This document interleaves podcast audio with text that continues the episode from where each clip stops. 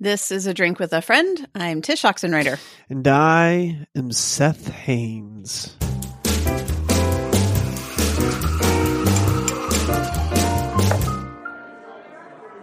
It feels like it's been a while, Seth. What you drinking? Oh man, it's been too long. I am drinking just the standard swill, man.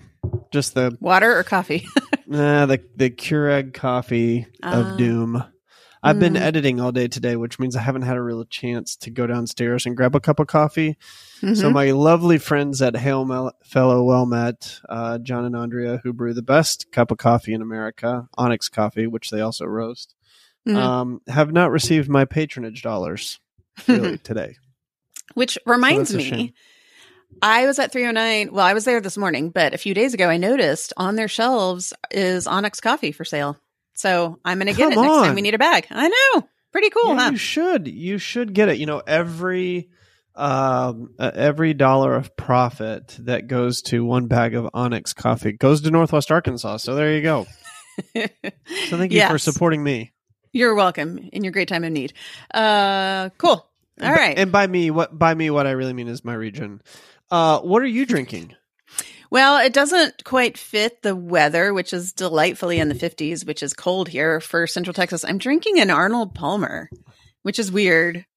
That Do you know what that is? Half lemonade, half tea. Yeah. I Mhm. mean, you're from the South too. I don't know why I'm drinking it. It just sounded good. And now I'm kind of regretting it because it's a bit too sweet, but I'm here. Mm. I've got it. Are you in a, I'm are also- you in a golf a golfy mood? No, not at all. My Hmm. my daughter Tate and I are both into Arnold Arnold Palmer's, which is by the way very hard to say. Um, we kind of just usually say Arnold Palmer because Are you in a it's Premier? too hard to say. Arnold Palmer. Mhm. Um, but I'm also double fisting it with black coffee, which sounds really gross, and I don't recommend at the same time. So Does it, it does it just sound really gross, or is it actually really gross? I haven't like sipped both at the same time, but I would imagine it's gross. But one after the other is not great either. So do not Mm, recommend. I don't know. It's a weird day. Anyway. One star. One star. Do not recommend. Would not recommend. hmm Yeah. Yeah. So it's the holidays, or it's almost the holidays, and that's very, very, very weird. It doesn't seem And I need to ask you this question, and I know Mhm. this is going to come out post Thanksgiving, but we're like the day after pre- Thanksgiving. Yeah, Mhm. right. But we're recording it pre Thanksgiving, and so the question that I have for you is: When do you let the holidays into your heart? You are the second person to ask me this today, and probably like, well, a, version of that, and probably like the fourth or fifth person to ask this week. So I think it's in the air. People are wondering, like, should I be celebrating? Do I feel, is it weird that I either really, really want to already, or maybe the other way that I don't feel it yet? So for me, it just depends on the year. There are times when I'm like ready for it by mid October, and there are times where I'm like, it's, you know, a week before Christmas and it still doesn't feel like the holidays. This Mm, year is kind of in the middle for me. Like I'm ready. I'm ready for Advent. I feel like the fall has gone too fast. Like in some Yeah. ways, it feels like it should still be August. Um, Mhm. and then I'm kind of trying to hurry or catch up or whatever the phrase is. Insert witty comment here about how time flies. Um, how about you? Um, well, I have a hard and fast rule, and my family has a hard and fast rule, which is like pre Thanksgiving, there is no Christmas or Advent in the heart Mhm. of man. It's it's and, and part of that I think is because um one of the things we want to talk about today is like why why do we even have these like Mhm. hard and fast rules about calendars. I think part of it for us is like we are already witnessing the commercialization of Christmas this early, which I think if it were like just people putting up their decorations, you know, just like hanging their lights or whatever. I mean, we we had our first snow before Thanksgiving, like appreciable snow, like three inches or two inches or something, um, this week. And so Wow. there's a sense in which like it's time to put up the lights. Like I'm feeling that that like time.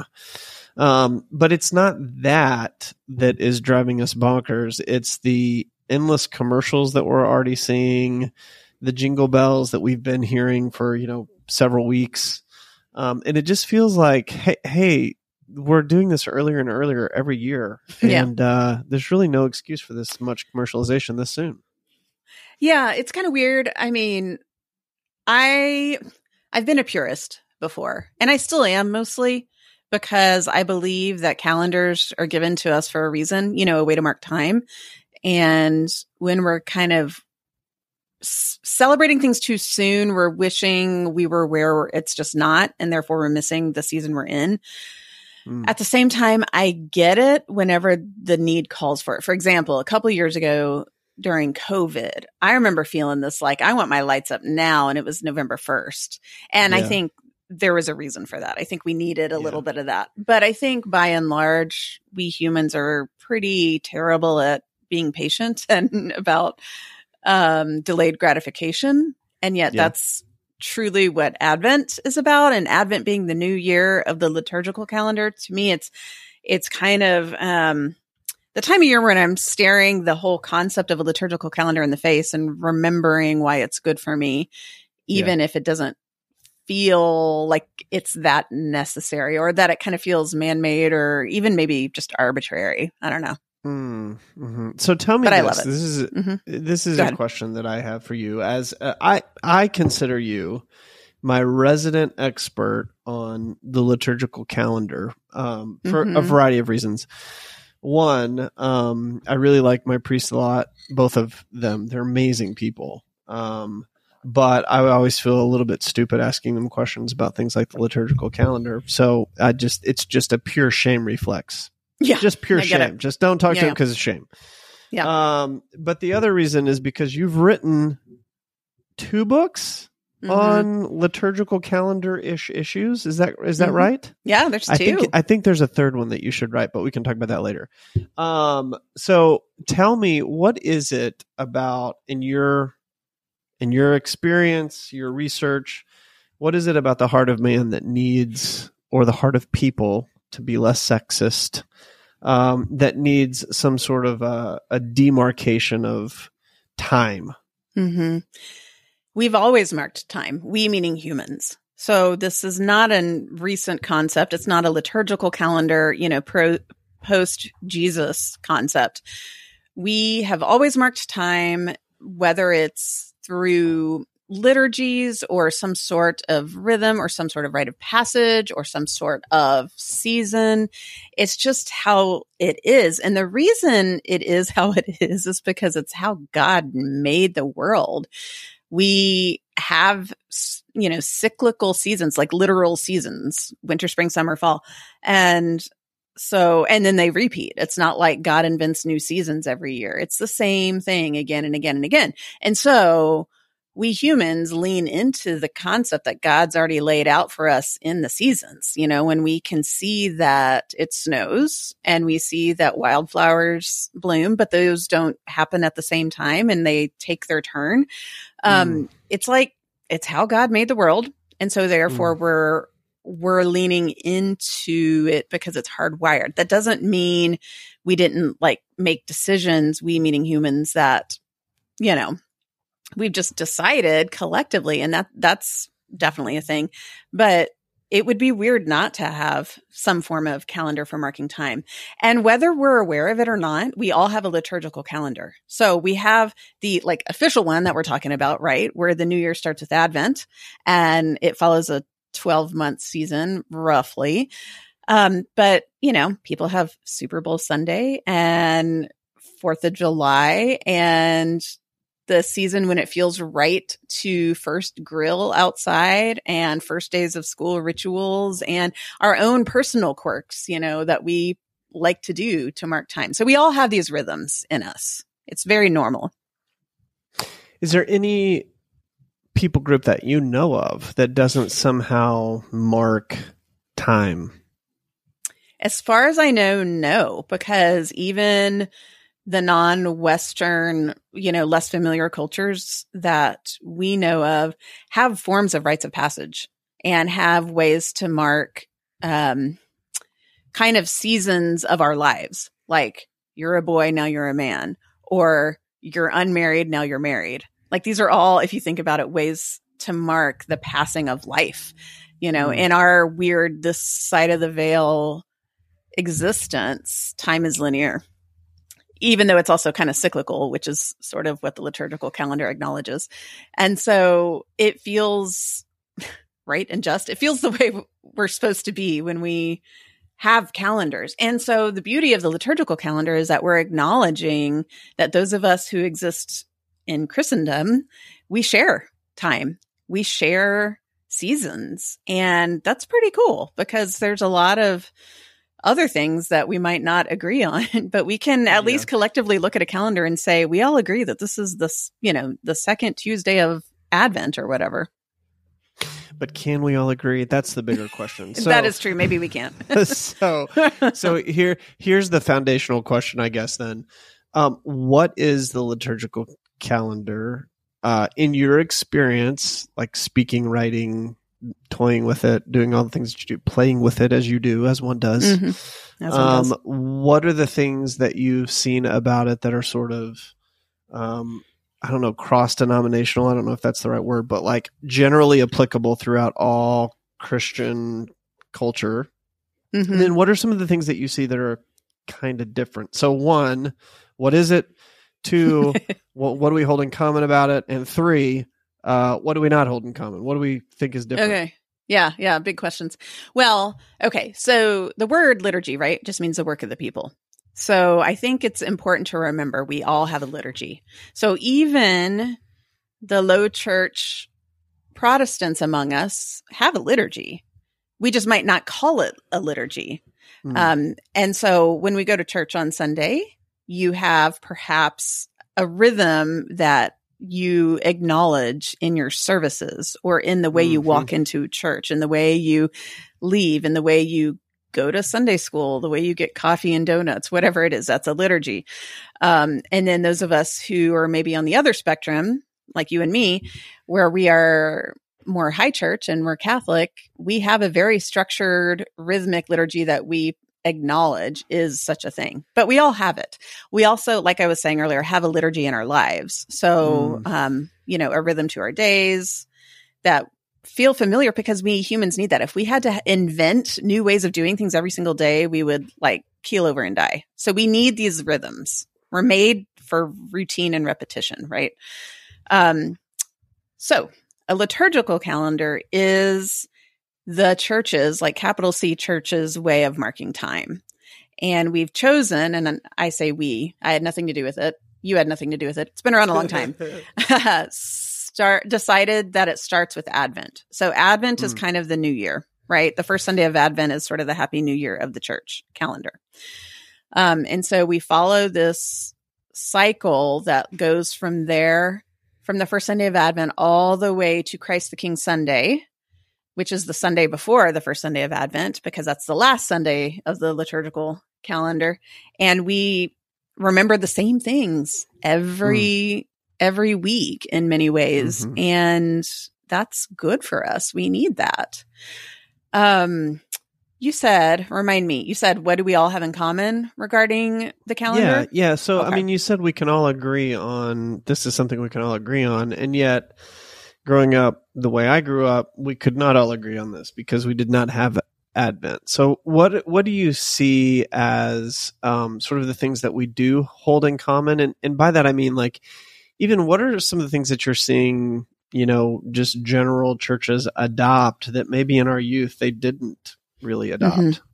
Yeah. So when I say we can all agree, it doesn't mean necessarily we all acknowledge something. Truth is truth, even if we don't decide it's true, meaning it it exists apart from our awareness of it or admittance of it. And I'm not necessarily implying that the litur- liturgical calendar is on par with the concept of truth as an as a metaphysical existential thought. But what I mean is the first Sunday of Advent marks the liturgical calendar for all of us and we are welcome to lean into that as a way to mark time, no matter who we are. So there's mm. not some sort of like card ID you need to show in yeah. order to participate. It's for everybody. Um, so a lot of us acknowledge certain days. If we're Christians, a lot of us acknowledge certain familiar days and we don't realize they're part of the calendar. And the ones that come to mind are Christmas and Easter. Those are part of the liturgical calendar. Um, we just know of them as December 25th, and I forget how we do Easter. Something solstice, lunar, something. Something, something Easter. Yeah, something Easter. Um, but we all decide. It's not like I say, I mean, yeah, we have our like, oh, you know, Aunt Mabel's out of town, so we're going to do family dinner for Easter next Tuesday instead. But we're not all just like saying, well, fine, Easter is that Sunday for you, but for me, it's going to be here. Not really. I mean, Yeah. we can get into Yeah. the whole Orthodox thing, Gregorian, Julian, but you know what I mean. Um, yeah. Yeah. so we all f- participate in these seasons. Even people who don't, you know, call themselves Christians acknowledge that Christmas is December 25th. That's Yeah. a thing, you Yeah. know? So for what it's worth, that's how we in the West and in the modern era mark our time. You know, Yeah. we call this 2022 because it's 2025, 28 years after the birth of Christ because we screwed it up or whatever. Um, we call December 25th Christmas because that's what we decided in the calendar. And so we have that in common. We have our rhythms in common. Um, the way we may, perhaps don't have the calendar in common is simply some of us acknowledge the days that fall in between the more familiar ones like Christmas and Easter than others. And that's okay. Both, you know, I'm not here to imply that you're not a Christian if you don't, you know, acknowledge the, you know, Immaculate Conception, but that is part of the liturgical calendar and it just is, you know. Yeah. Yeah. Yeah. Or Christ the King Sunday, which is this coming Sunday, for instance, Gosh. last Sunday of the year. That's right. That's right. Um, that's a good point. I think one of the things that I've noticed, um, and I noticed this particularly, you know, I don't know, probably 10 years ago, it seemed that the churches that I attended, which were not Catholic churches, um, were beginning to adopt Advent practices. And now you Mhm. see like some really robust Advent practices. I think of there's that church in Portland, Imago Dei, that has the Advent conspiracy. Do you remember that? oh yeah, I remember that. you know, you Mhm. like you give your money away to to to the oppressed during that season. It's a really good way to focus your effort and your time and your attention. And it's a huge, it, well, it was a huge church. I don't know if it still is, but um, but it seemed like you know non-Catholic, non-liturgical, non-Anglican churches across the country were beginning to sort of uh, more and more practice uh, Advent ten years ago, and I think that trend's pretty much continued. I mean, I think Yeah. most of the major churches here um, celebrate some form of Advent. What's fascinating to me, and what I'd love to hear your take on, is is I, I haven't seen that same trend with respect to Lent. Have you seen Mhm. that? I mean, are churches that are non liturgical practicing Lent these days? I mean, you have a Lent book. Did a bunch of non liturgical uh, churches buy your Lent book? Yeah, I would say Advent is a little bit more accepted as a practice in the official church services, like the officially official non-denominational or you know non-Catholic, non-high church parishes, local churches, whatever they're called when they're not, you know, of our ilk. Um, but less so with Lent. But I will say individuals are more intrigued by Lent than they have been. So, you know, just your Mm. average non denominational evangelical might be more intrigued by Lent than they used to be, you know, five years ago, even. Advent is so. I don't want to say commonplace in a negative way. Commonplace to me is a good word.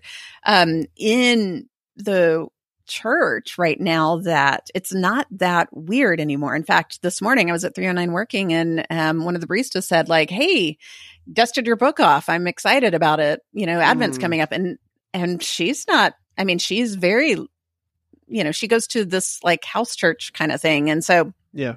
They're not structured remotely like my churches. Um, and yet that's not weird. When I was growing up, Advent was that wreath kind of off to the side that we would Yeah. acknowledge. And they were the the grocery store calendars with the little punch out, you know, things Yeah. with the chocolate in it. And that was about all I knew. Now I feel like many people know at least what Advent is, even if they don't know how it's different than Christmas. Yeah. Yeah. Yeah. So for the reader who wants to really understand Advent or the listener who wants to understand Advent, see, you can tell that we're really writers because I always I know. say the reader and I'm like, I do every "Nah, time." the listener. Yeah. Um, so for those for those people out there who are listening who want to know more about Advent, like what are some of the resources that you have found to be just like most helpful? Mm-hmm. Um, so I think it's helpful.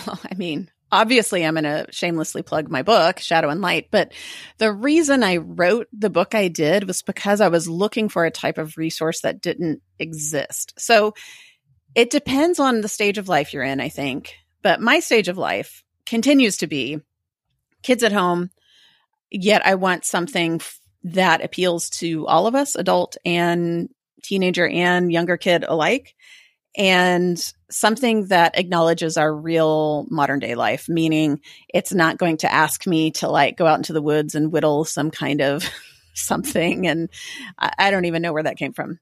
You know, insert your example here of an unrealistic to do list for Christmas or for the holidays, right?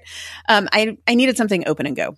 I needed something where you could like flip the page. And even if you had to skip four or five days, you could just open it. So for yeah. me, that as a resource for just like going through the time of Advent is huge.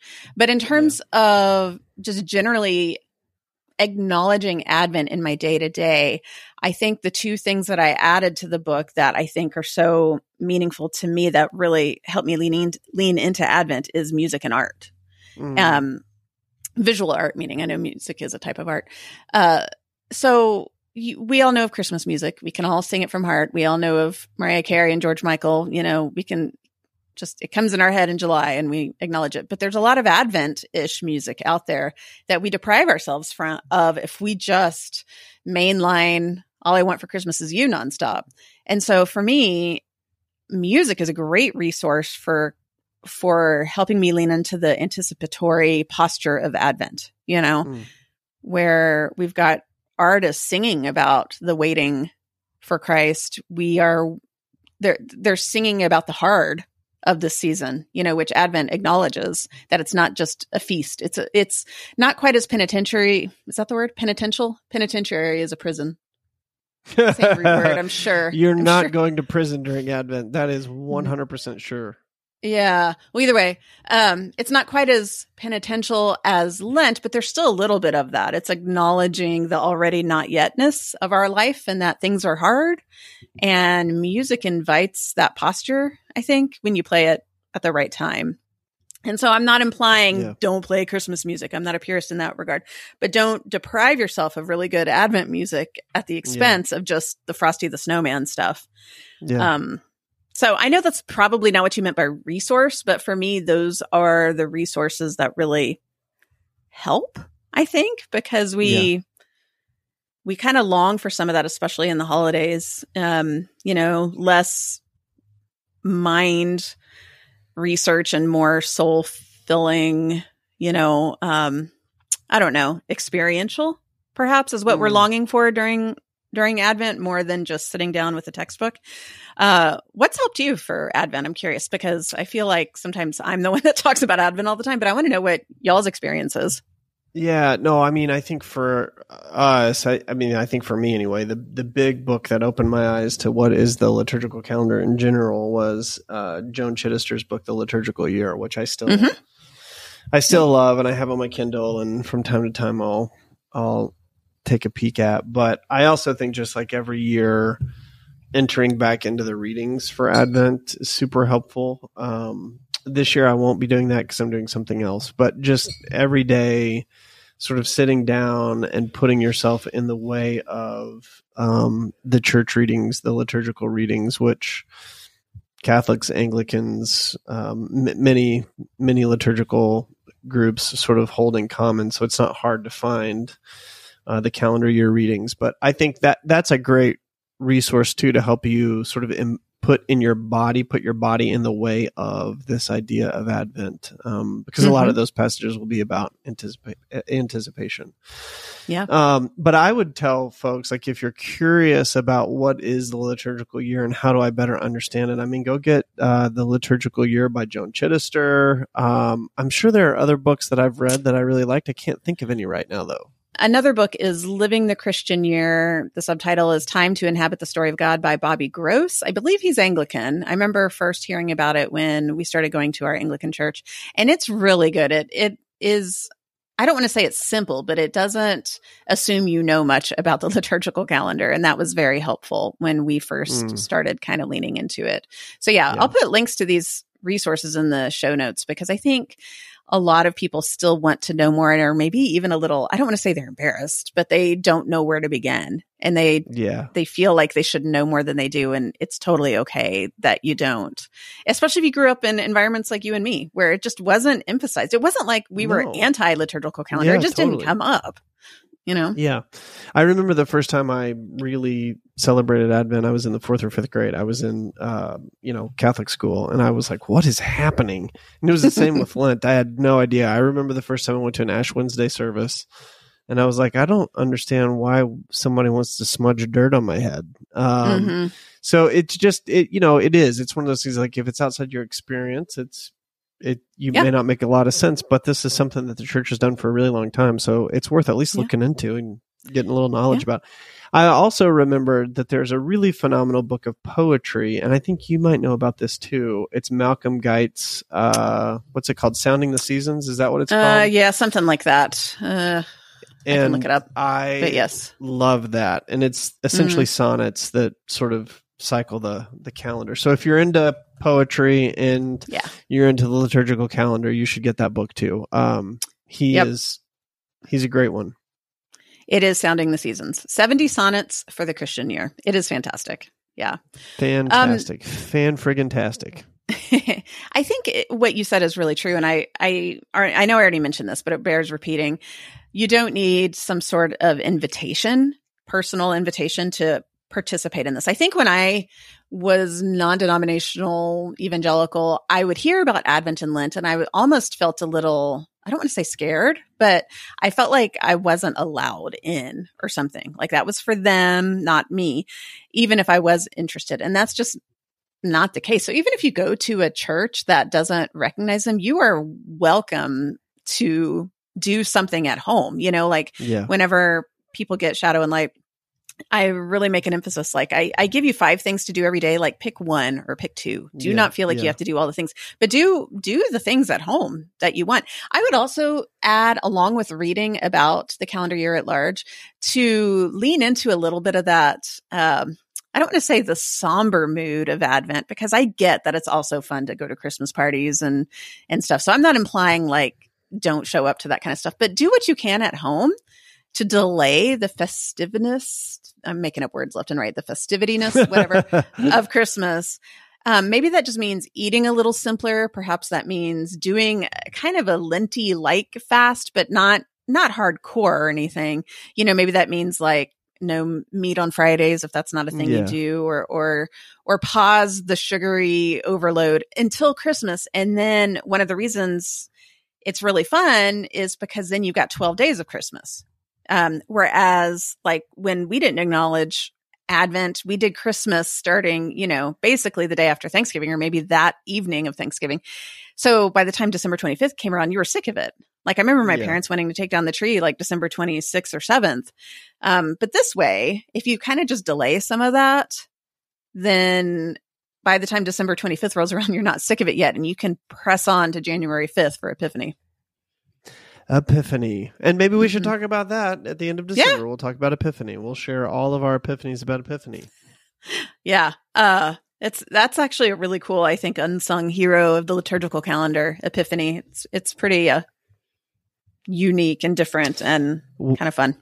Anyway. Well, listeners, prepare yourself. Begin your research on Epiphany so that at the end of yeah. December you're not completely lost when Tsh goes on her Epiphany rampage. You're making that it sound like, like a, I know more than I do.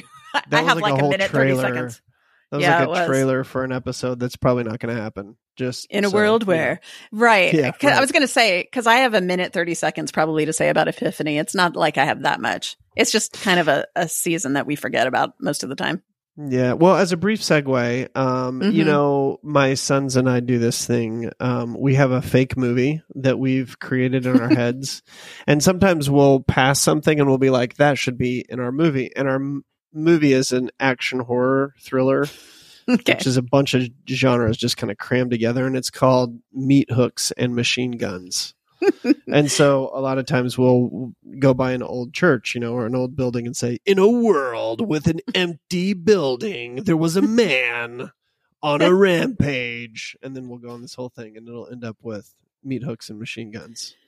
I'm uh, I'm assuming there's no romance in this particular There's no romance. It's the most boy movie of all time. Yeah, it sounds like a it was Yeah. invented in a house with four boys. Mhm. It was invented in a car, actually, with four, five boys, if you count me, which I do. So Amber probably does many times. Uh-huh. Yeah, she does too, and and she had no input on the. Um, uh, she has had no input on the ongoing plot structure of meat hooks and machine guns. So, if there are any producers out there that want to make a amazing film, um, you know, you know where to hit me up. Uh, Tsh will be my agent. You can, you Oh, can well, deal with her.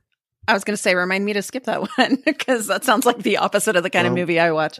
I just enlisted you as my agent, so you can't skip it. Yeah. so, I'm speaking down. of movies, yeah, and being my agent, tell me what is one movie or book or piece of art Mm. or food or drink or whatever that's bringing some goodness, truth, and beauty to your life? there's actually a lot right now. Um, but I'm going to pick an audiobook and then talk about maybe some of the other stuff in future upcoming episodes.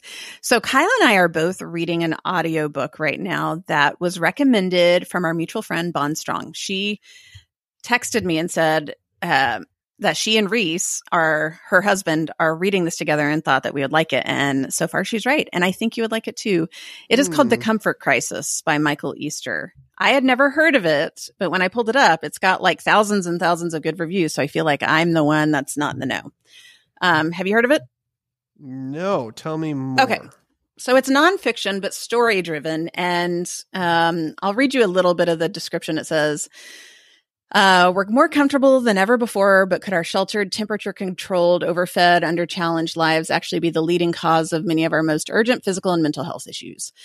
Um, that's kind of the, the base concept. And so it's this writer who basically decides to take on these, like follow along these adventurer types who participate. They're not so much a rite of passage, um, events, but they're sort of annual pilgrimages they take to kind of show themselves that they can do way more than they can think they do. And I cannot remember the name, the Japanese word, but it's this concept of doing something that you very well may fail out. In fact, the odds of you failing are higher than you succeeding. Mm. And so it follows him doing this one in particular where he's go- he's following this guy up in the Arctic tundra, um, going caribou hunting, and they are living very minimally, and they're spending a month up there, and you know, eating almost nothing and stalking a I don't know what you a herd, a herd of caribou. And in between he's he's giving some scientific info about the way we eat, the way we move, the way we sleep, the way we um just kind of shun grit in our modern life. And it's been really really good. Um I've been thinking a lot about grit this year. I think kind of post COVID and in working with a lot of Gen Z students just the need for grit in our in our postmodern era and that's a whole other topic but anyway the comfort crisis really gets into that and why Hmm. we need to be more uncomfortable in our daily life so it's really good so i'll put a link in the show notes You know, I'm all about that. This is why I. I Mhm. think that people need to do things like run 50 milers or do extended CrossFit workouts or row for an hour or whatever. I'm sure that there's some mental version of that also um, that Yeah. we could talk about. But I, I'm a- huge proponent of the fact that failure and discomfort are really the only way to um, live a fulfilled life. I i firmly believe that. I've done zero research on that. Um, I've written zero words on it, but I firmly believe it from my personal experience. Yeah yeah i think there's something really true about that and we'll probably talk about more about it more because i can't get off uh, get away from the topic of grit these days. I think it's so so so important right now. It's a virtue that we don't we don't embrace nearly enough anymore. Okay how about you? What's something adding more beauty to your days? I have been listening to Madison Cunningham. Do you know Madison Cunningham? i don't. Um, she's a very interesting figure to me, from what I can surmise, she kind of came up through, I don't know, best I can tell, she kind of came up through some worship scene that I don't, am not connected to or in any way familiar with because I did kind of a deep dive trying to figure out where she was from. And I found some old pictures of her like leading at churches, maybe, I don't know. Yeah. It, anyway, just hmm in a circle that I was unfamiliar with. Um, but she's not doing any sort of like Christian music. She's a secular songwriter. Um, and I have loved it because she's a great writer, first of all, but her guitar tone is bringing beauty into my life. It is so Hmm. good. Um, and it really has. I mean, I'm not saying that her voice isn't great. I'm not saying that her lyrics aren't great. They are. Um, but if you strip all that away and just listen to her guitar and her guitar tone, it is it truly makes me happy. So I really don't have anything to say about it other than you should go listen to Yeah. Madison Cunningham and the best that your ear can do, you should try to isolate the guitar tone and it'll make you happy. Okay, so as a music aficionado but not a player, what is guitar tone? What are you referring to? Yeah, so um, when you think about like electric guitar or acoustic guitar, either one, like every guitar has its own different voicing or shape. So Okay. pretty much when I'm listening to music, I can tell who's playing a Martin or who's playing a Taylor. Um, really? Just Dang. based on the yeah, just based on the tone. In in electric guitar, it's a little bit different. You can do that to some degree. I'm not as good at it because I don't play as much electric guitar.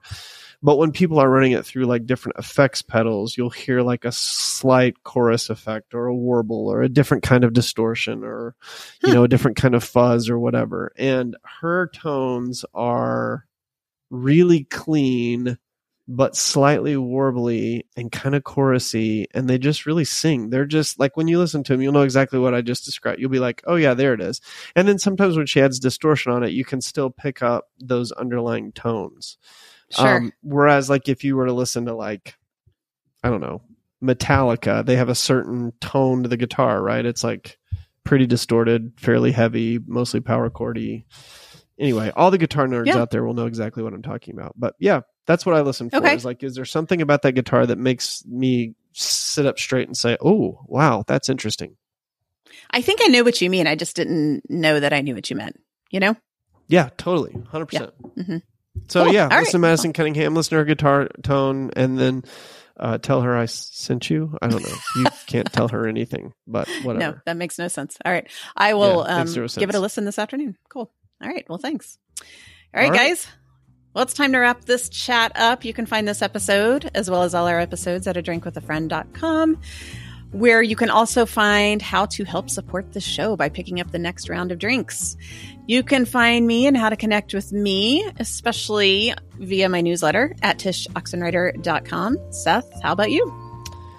old substack go to substack no seth haines shoot dadgummit i always forget this go to seth haines dot substack dot com Yeah, you got it. All right. it's it's a, or just google my name in substack and you'll find it Or you know what, Seth, you can just say sethhaines.com because don't you have it linked there? That's what I Sort do. but it's you kind of have to backdoor it but yeah that you can Uh. do that Okay, either way. All right. Music for the show is by Kevin MacLeod. Editing is by Kyle Oxenreider. I'm Tsh Oxenreider with Seth Haines, and we'll be back here again with you soon. Thanks for listening.